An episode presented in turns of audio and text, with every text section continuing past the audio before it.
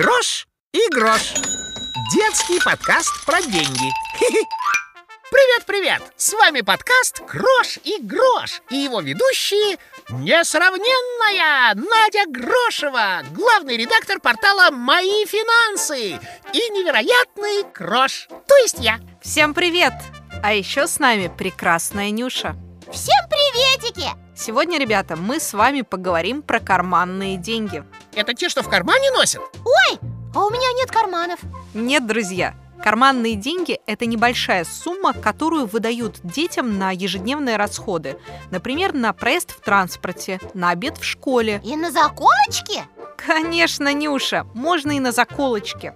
Помните правила? Сначала планируем обязательные траты, проезд в транспорте и обед. А потом, если деньги остались, можно подумать и про необязательные. Например, про заколочки. Или про новый компьютер. О, Крош, компьютер – это уже большая и дорогая покупка.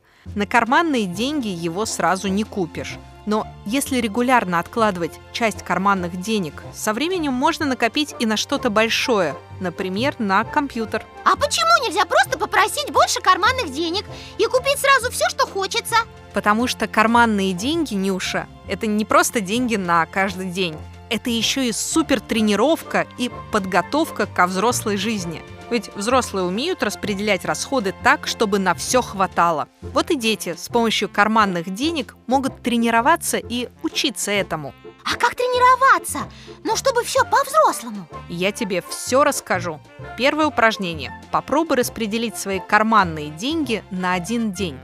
Для этого надо расписать все обязательные расходы, а потом посмотреть, сколько денег осталось. Правильно, Надя? Все верно. Молодец, Крош. Затем второе упражнение посложнее. Надо распределить деньги сразу на неделю. Важно, чтобы хватило на все дни. Ага-ага, а дальше что? А дальше самое сложное.